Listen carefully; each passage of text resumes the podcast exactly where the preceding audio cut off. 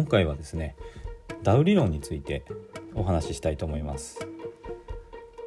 このダウ理論っていうのは、まあ、FX とか株のですねこの値動きの特徴をまあ分析するための理論としてすごくあの有名で、まあ、基本中の基本とされてます。でこのダウ理論っていうのは19世紀後半のアメリカの証券アナリストのチャールズ・ダウという人が考案したものです。でこのダウ理論はですね6つの基本法則からなるとされてます。1つ目が平均は全ての事象を織り込む。2つ目トレンドには3種類ある。3つ目主要トレンドは3段階からなる。4つ目平均は相互に確認されなければならない。5つ目。トレンドは出来が出来高でも確認されなければならない。6つ目。トレンドは明確な転換シグナルが発生するまで継続するというものです。でこの多分言葉だけ見るとわからない。何のこと言ってるのかわからないかなと思います。で FX に取り組む場合に重要なところとあの、まあ、知っておけばいいぐらいのところ。それからちょっとあんまり FX にはあの適用が難しいかなと思うところもあります。で一番重要なのは2つですね、えー、平均は全ての事象を織り込むっていうところ。それから6つ目に言ったトレンドは明確な転換シグナルが発生するまで継続するっていうこのまあ2つですね。で一応関係はするなと思うのは、えー、と2つ目に話したトレンドには3種類ある。それから3つ目の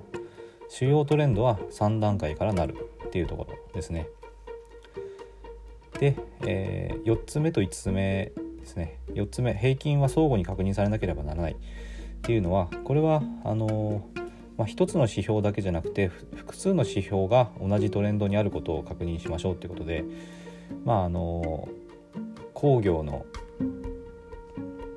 指標だったり鉄道の指標だったり食品の指標だったりそういうのを見ましょうっていうような感じですね。で FX に関してはちょっとこれはあの直接当てはめるのは難しいかなと思います。であとで5つ目の出来高っていうのもこれ FX だとあの明確に出来出来高っていうのはちょっと把握が難しいところもあるのでこれもちょっと難しいかなと思います。で、えーと、重要だといったところの1つ目。平均は全ての事象を織り込む。これ何を言ってるかというと、まあ、これ株の場合をもともとは言ってたと思うんですけども市場価格っていうのは需給のバランスとかあのファンダメンタルズって言いた言いたりするんですけどもいろんな情報がある中でそれをみんながたくさんの情報をたくさんの人が判断して今の需給バランスになってるんですね。でそれで価格が決まってるということでいろんな情報その政治とかあとは企業の動きとか国と国のやり取りですね。貿易とか、まあ、政治的な国際的な面もあると思います。そういうところがそれぞれにいろんな思惑を持って動いてるんですけどでも今の価格っていうのはそれらを全て織り込んだものだっていうことですね。でこれは FX に当てはめて言うと結局はチャートを見ればいいんですよっていうことになると思います。ファンダメンタルズっていうのが重要だって言われたりするんですけどもそれって全部チャートに入ってますよっていうことなんですよね。これすごいことを言ってるなと思います。なので、まあ、FX もいろんなスタンスがあってファンダメンタルズを重視してる人ももちろんいるんですけどチャートだけ見ればいいっていう考えもあってそれはあのこのダウ理論から来てるところがあると思います。なので、えーとまあ、世界中でこういろんな政治経済国と国のやり取りあるんですけどそれを見なくてもチャートだけ見れば判断ができるっていうところがすごいことだなっていうふうに思います。であと重要度はちょっと下がるんですけども、えっと、トレンドには3種類あるというのはこれはあの期間の長さのことを言ってますね長期中期短期まあ、あのそれぞれ期間が違っているところに、まあ、それぞれあの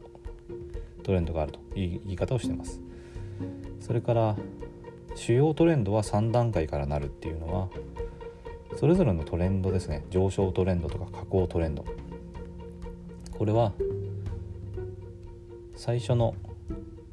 先行期これは先行投資家が仕込む時期ですね。そして第2段階の追随期これはあのあ他の人たちも後から追随してきて、まあ、値動きが大きくなるところですね。で第3段階は利食い期といってあのまあ後から一般の投資家が入ってくる頃なんですけども